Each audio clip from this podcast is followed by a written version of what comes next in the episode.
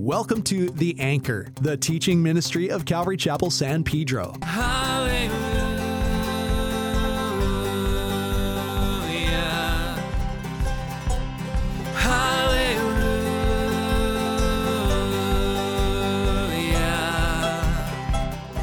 invite you to join us as we journey through God's Word together, learning how to be anchored in Jesus and reflecting His grace. Here is Pastor Jerry Cesario with today's message. You are my king. John chapter 18. Go ahead and stand. We're going to read verses 28 through 38 together. All right, verses 28 through 38. Then they led Jesus from Caiaphas to the praetorium, and it was early morning. But they themselves did not go into the praetorium, lest they should be defiled, but that they might eat the Passover. Pilate then went out to them and said, What accusation do you bring against this man? They answered and said to him, If he were not an evildoer, we would not have delivered him to you. Then Pilate said to him, You take him and judge him according to your law. Therefore the Jews said to him, It is not lawful for us to put anyone to death, that the saying of Jesus might be fulfilled which he spoke, signifying by which death he would die. Then Pilate entered the praetorium again, called Jesus, and said to him, Are you the king of the Jews? Jesus answered him, Are you speaking for yourself about this, or did others tell you this concerning me? Pilate answered, Am I a Jew?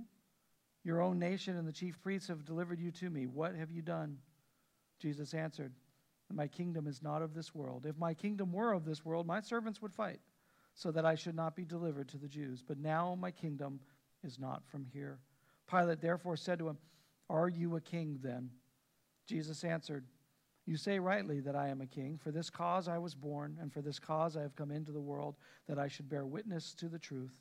Everyone who is of the truth hears my voice. And Pilate said to him, What is truth? We'll just stop right there. Father, we thank you for this day. We thank you for this time to be in your word. We ask that you would just instruct us and teach us and bring us there to the events of that day so that we can have a full understanding of what you endured, what happened to get you on the cross for our sin. In Jesus' name, amen. Have a seat.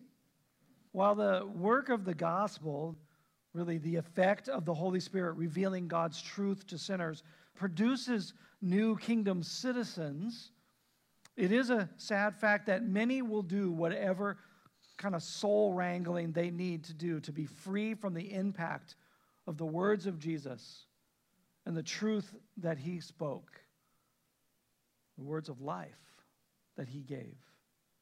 You see, God's heart is to pursue the saint and sinner alike with his truth and his love, but all who confront Jesus must decide what they will do with him. Pilate, as you will see, will be the last stop on Jesus' mission to save sinners. And sadly, he will never truly realize the change that he could have had if he had believed. But God's plans would be fulfilled.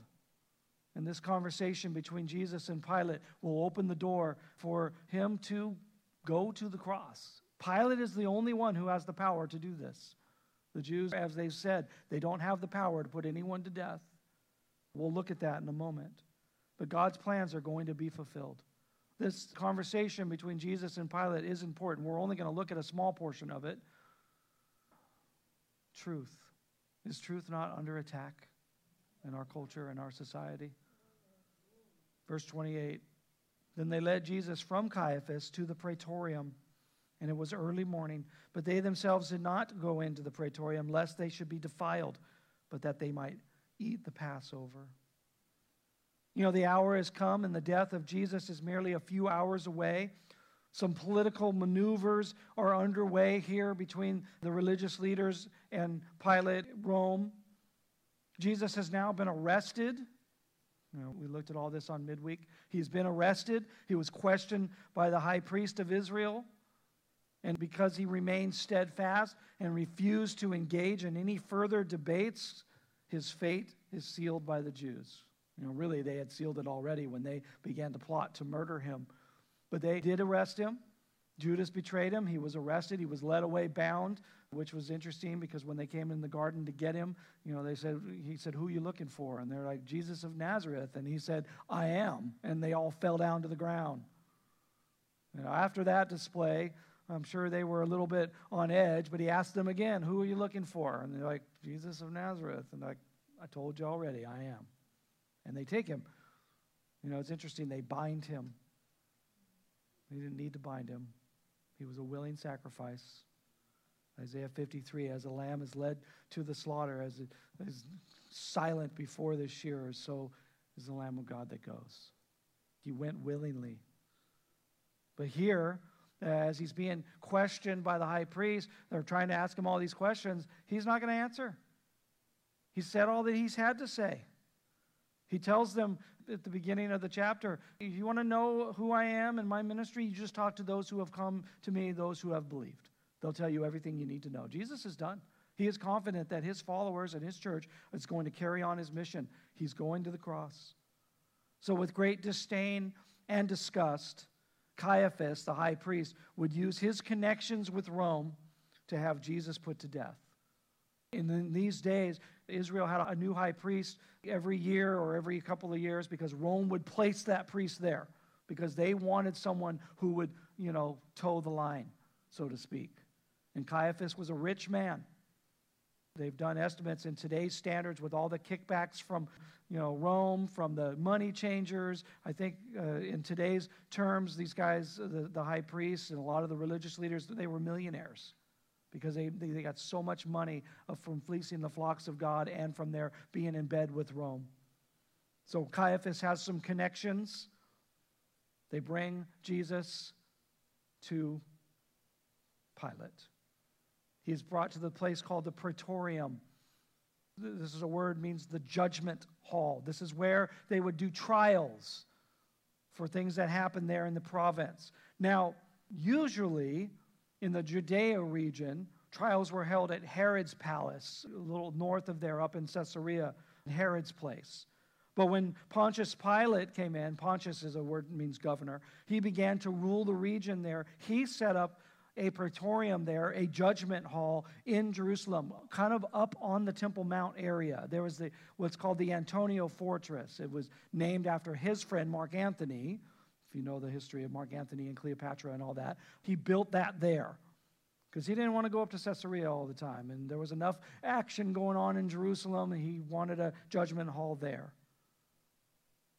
Note carefully the hypocrisy of the religious leaders here. They have plotted the death of Jesus. They are ensuring now that he is executed through lies and through murder. They are committing lies and murder at the very least. Yet they are concerned about keeping the Passover and not defiling themselves. You know, they're okay to kill someone because of their hatred, but they're not okay to step on the floor of a Gentile. You know, this is the height of spiritual blindness. They are looking forward to eating their lamb with religious fervor. Their, their families are at home, their wives are at home preparing all the goodies around the table. It's their Thanksgiving, you know, so to speak. And they've got the, the lamb being prepared, the whole deal.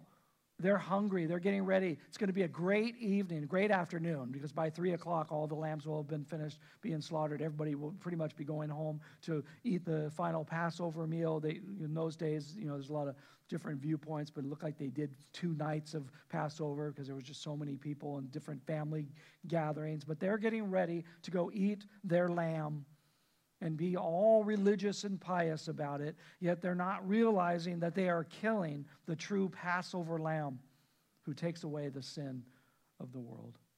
You guys, what a warning for us to remember always the grace and the mercy of God and realize that we cannot engage in sin but then stand all defiant and indignant against sinners and become all religious all of a sudden. You know, we, we tend to do that sometimes, don't we? We downplay the things in our life that we're dealing with or the things that God is dealing with in our lives, and we look at others and say, oh, I would never do that. I can't believe, you know, they do that. And just looking down our noses at people while engaging in or hiding other sins that Jesus sees anyway. You know, let's be careful about that. Let's be truthful to admit that we all need Jesus over everything in our lives, and others do too. While Jesus may be done speaking to the Jews, he will speak some intriguing and engaging words now to Pilate, who is a Gentile. And don't forget, Pilate holds his life in the balance, or so he may think. Verse 29. Pilate then went out to them and said, What accusation do you bring against this man? They answered him and said, Well, if he were not an evildoer, we would not have delivered him up to you. It's like they don't even have a, an answer. He's just an evildoer. Pilate's probably frustrated with all their religious rituals. This is the time of year he probably doesn't look forward to. Just too many people, you know, a lot of unrest, a lot of insurgents, a lot of zealots. I mean, the soldiers have to be really on their guard. So he, he kind of wants to be done with this, I'm sure. He asks what accusation is against Jesus, and also notice something, he accommodates them. He could very well say, if you want to talk to me, you come on into the judgment hall. But he goes outside. He's like, eh. You know, it's early morning. It's a big religious day. He understands that. The response that they give is political and evil. They use a very charged word here to describe Jesus. The word for evildoer in the Greek is a strong word denoting a very wicked person, a dangerous criminal someone who is actively engaged in evil acts. You know, how horrible and slanderous is this? What had Jesus done that was evil and horrible?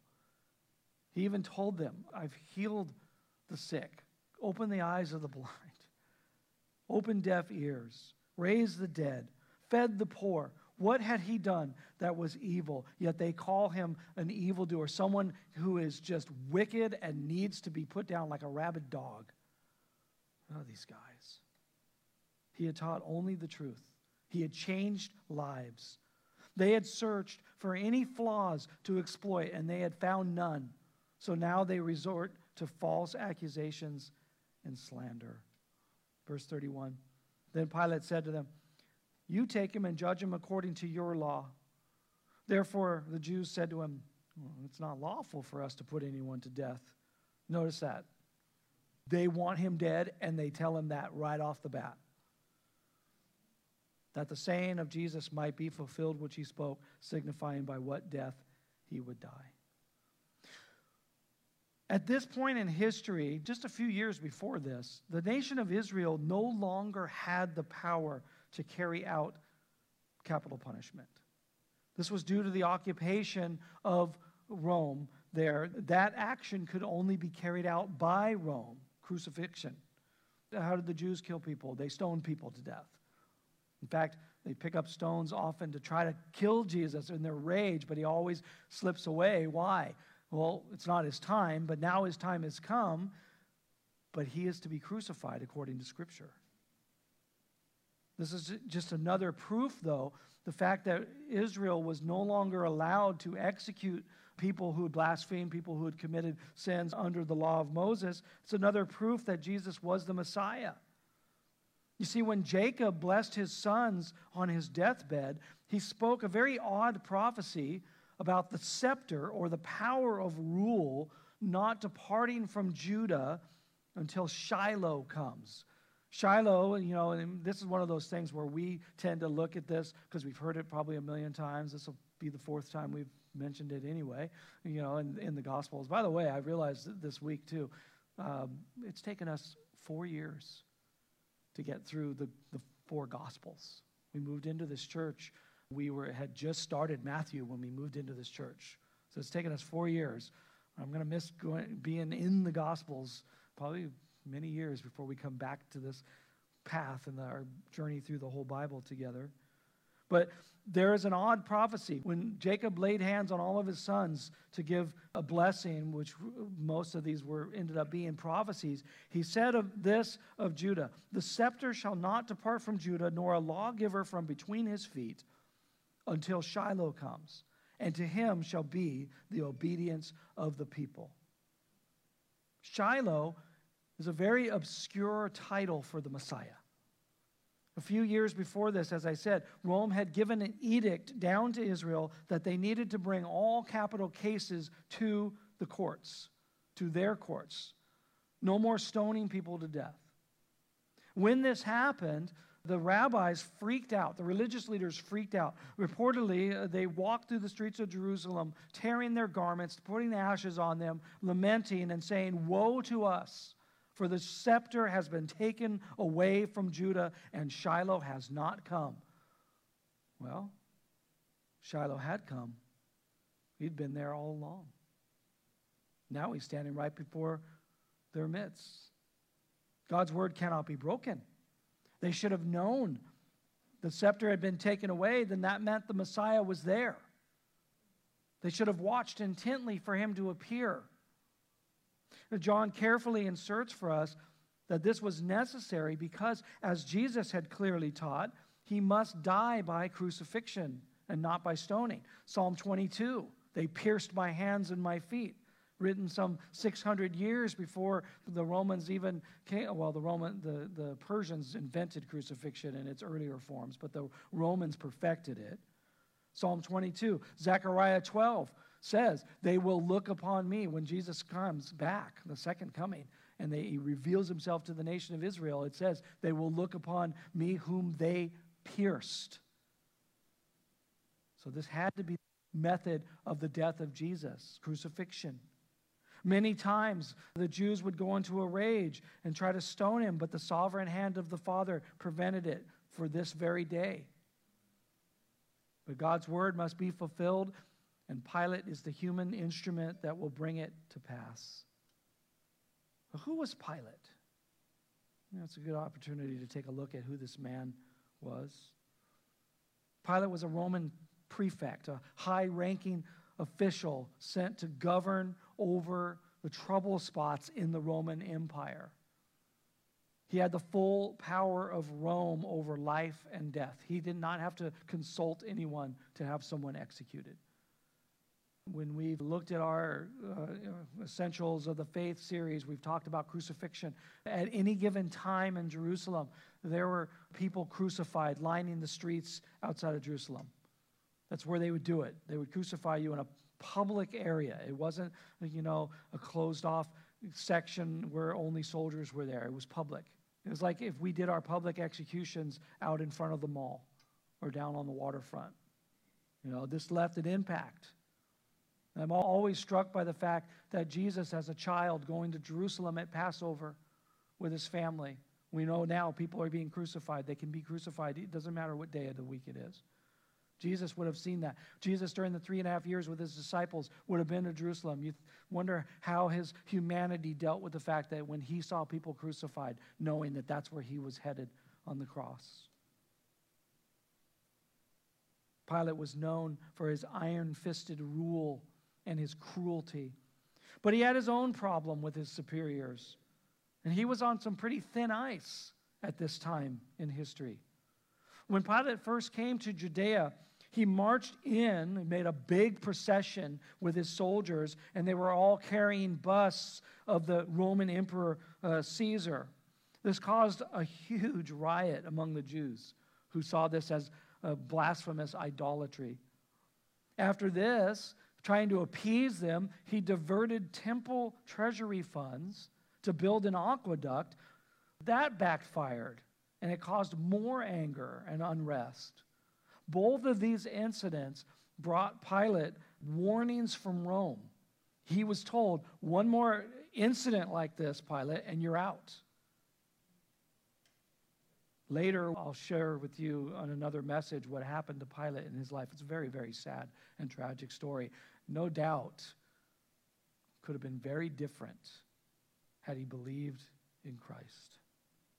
As you can imagine, He's wanting to be very careful now about his dealings with the Jews, and they're up in a rage. This, this isn't just a couple of guys that have come before him. We know there was nearly a thousand people or so that came out in the garden the night before. Many of the religious leaders, Caiaphas is there, the high priest, the one who has dealings with Pilate often. He does not want that ice to break. He's going to do his best Verse 33 Then Pilate entered the praetorium again, called Jesus, and said to him, Are you the king of the Jews? Pilate asked him straight out, because this is, you know, the accusation that's being made. Oh, by the way, John doesn't record everything that the other gospels record. You have to look at the other gospels and compare everything together. This is interesting, though, because Jesus never referred to himself as the king of the Jews during his ministry. Yet he was. He's of the line of David. He's going to sit on the throne of David, who was what? The king of the Jews. This means that the priests and elders were trying to make Jesus out as some zealot who claimed to be a king, thereby threatening the rule of Rome. This was a serious charge.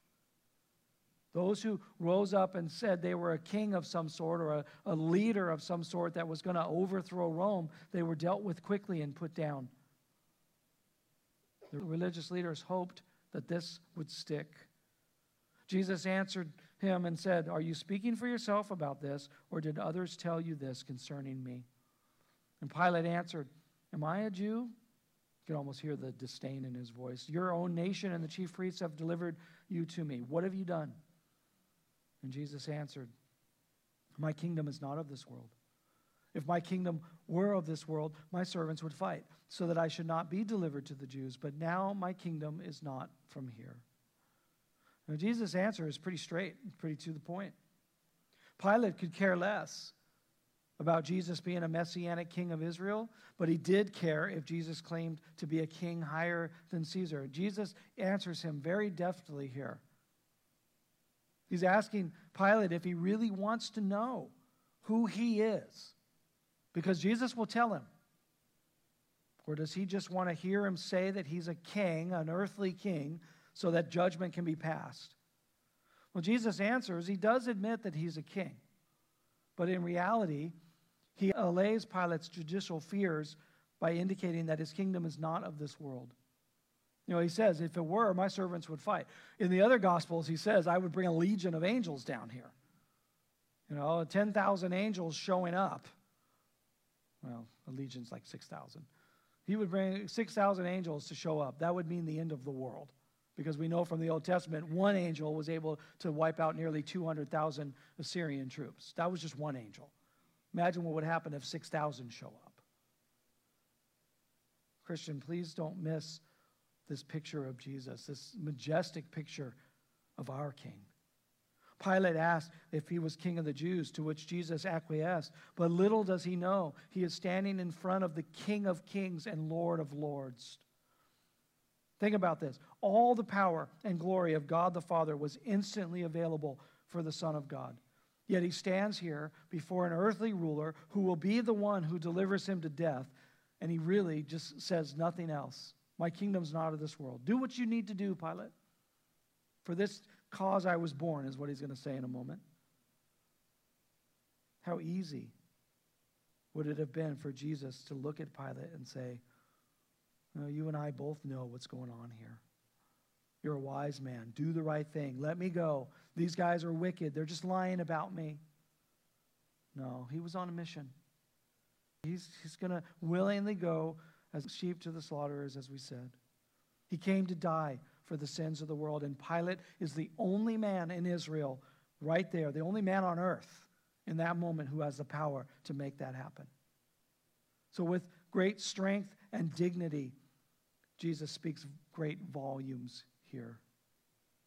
Jesus displays a total subjection to the will of the Father in the face of a horrible and excruciating death that is about to happen. Verse 37 Pilate therefore said to him, Are you a king then? Jesus answered, You say rightly that I am a king. For this cause I was born, and for this cause I have come into the world, that I should bear witness to the truth. Everyone who is of the truth hears my voice. And Pilate said to him, What is truth? And when he had said this, he went out again to the Jews and said to them, I find no fault in him at all. Pilate asked Jesus a second time if he's king, and Jesus answers a second time that he is. In fact, Jesus tells Pilate that this was the whole purpose for him coming into the world. The high king of heaven came to call his people back home. And this is what he has done, and he has completed with that mission. He knows that this will seal his fate eventually, because Pilate's going to still try to wriggle out of it a little bit, but he's not going to be able to do it. You know, Jesus had taught the truth of heaven and hell, death and sin, life, righteousness. All who believed would come to him, and those who refused would not.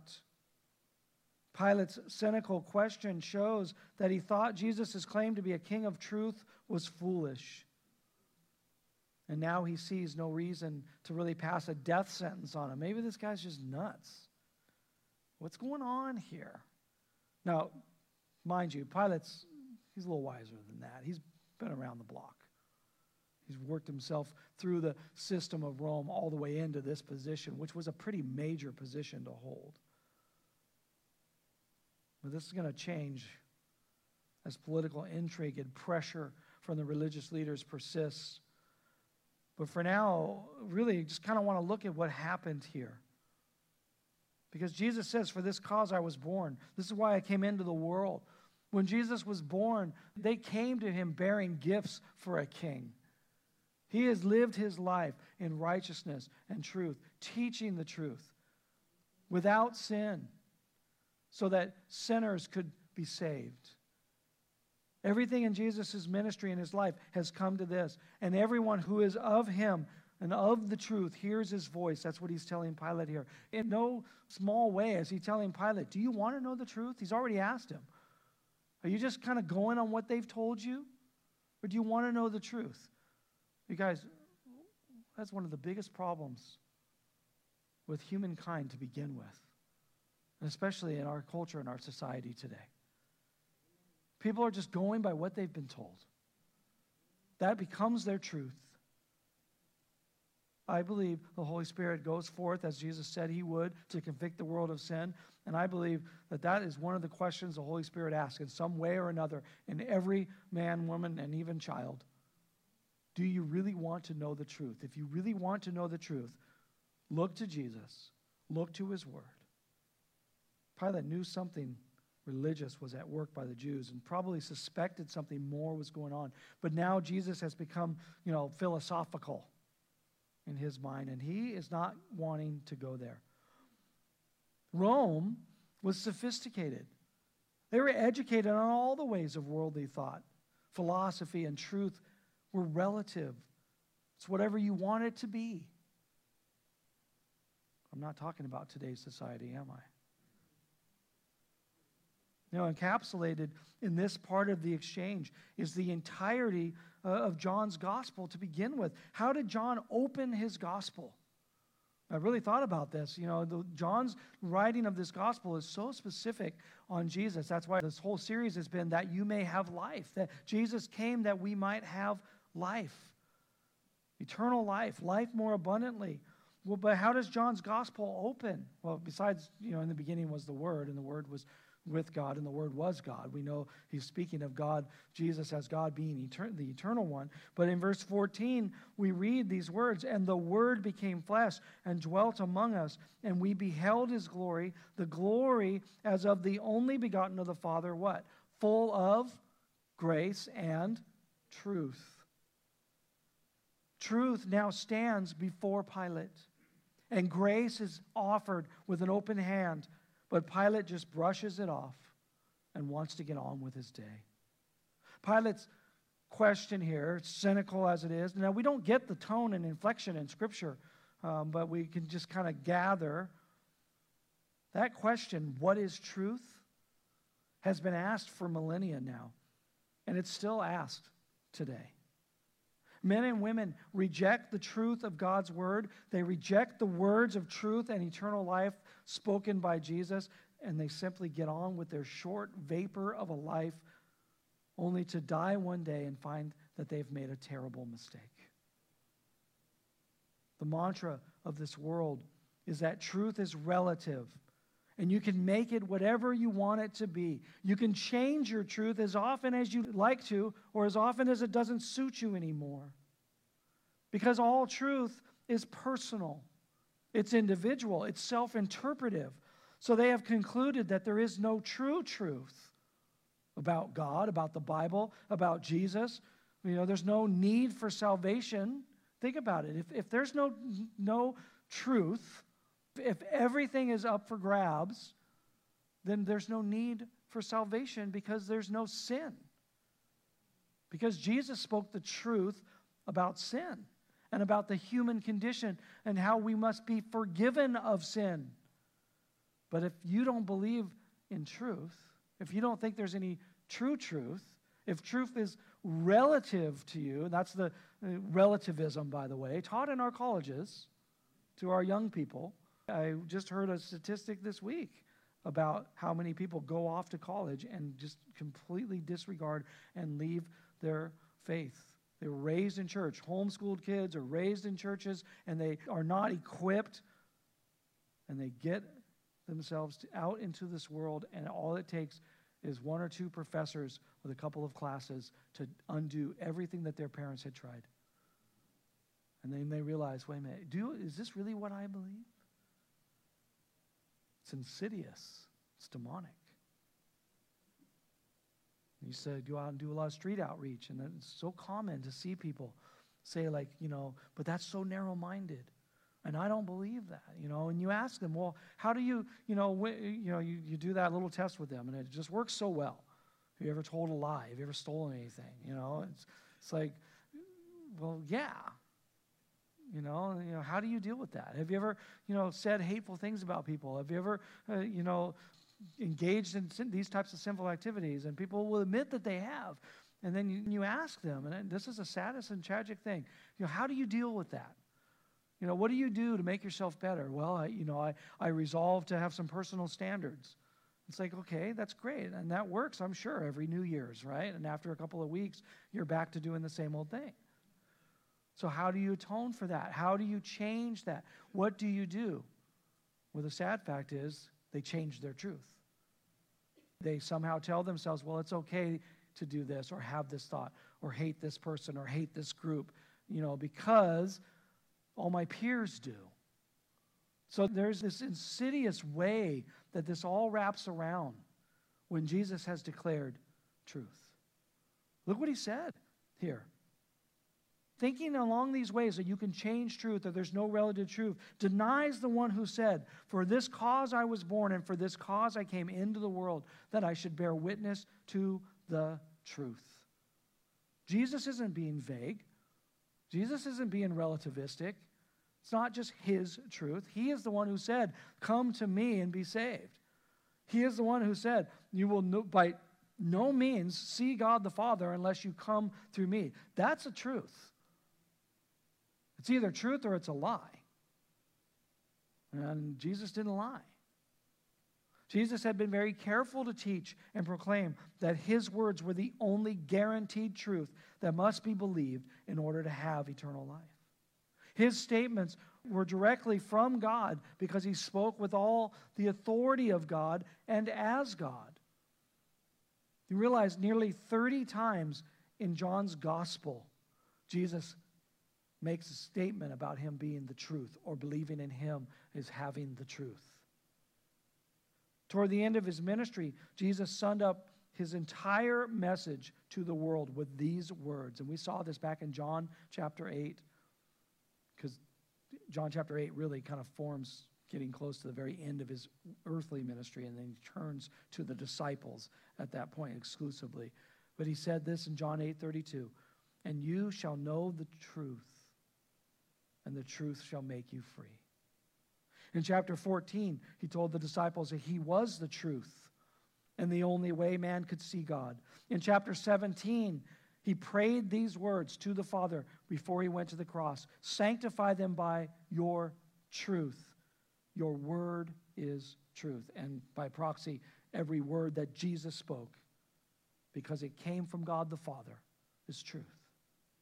Jesus claimed beyond a shadow of a doubt that he is God, and thus he is the truth.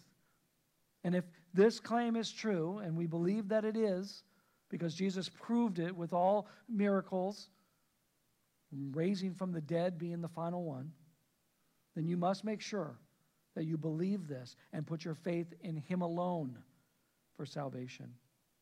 And it's interesting, a poll was conducted some years ago that revealed that an estimated 74% of Americans strongly agree that there is only one true God who is holy and perfect and who created the world and rules it today. 74%. That's promising, isn't it? But the same poll also revealed that an estimated 65% either strongly agree or somewhat agree with the assertion there is no such thing as absolute truth. This is people who claim to know God and believe God is true that still leave the door open for there not really being any absolute truth. Once you open that door, man, it's wide open for any other truth but the truth of Jesus and the words that he spoke. That's why you will run into people in churches, people who claim to be Christians or maybe are Christians and they're just not taught good Bible doctrine. They don't have a good Bible teaching church. And they will say things like, well, I don't, I don't know if, if Jesus is the only way. I mean, that's my way, that's my path, my Jesus. It's like no Christian should ever make a comment like that. If you do, or if you run into a Christian that has that kind of a view, please invite them to church so that we can just go through the Word of God and teach them, and that correct doctrine can just be sowed into their hearts and into their lives. Winston Churchill said, Men occasionally stumble over the truth, but most of them pick themselves up and hurry off as if nothing happened. That may be a common response to the truth, but it places those who brush it off on the road to tragedy and destruction. There's simply no way to say that you love and follow God without loving and following Jesus, who is the truth. The two cannot be separated. I'm thankful that we are a Bible believing, Bible teaching church. And you know what? There is a distinction because there are churches who say they are a Bible believing church, but they don't teach the Bible. Therefore, they have all different kinds of things that they do teach. Be thankful that we teach the Word of God here. And you can rely on that every time you come here. I'm not going to decide to get on a soapbox.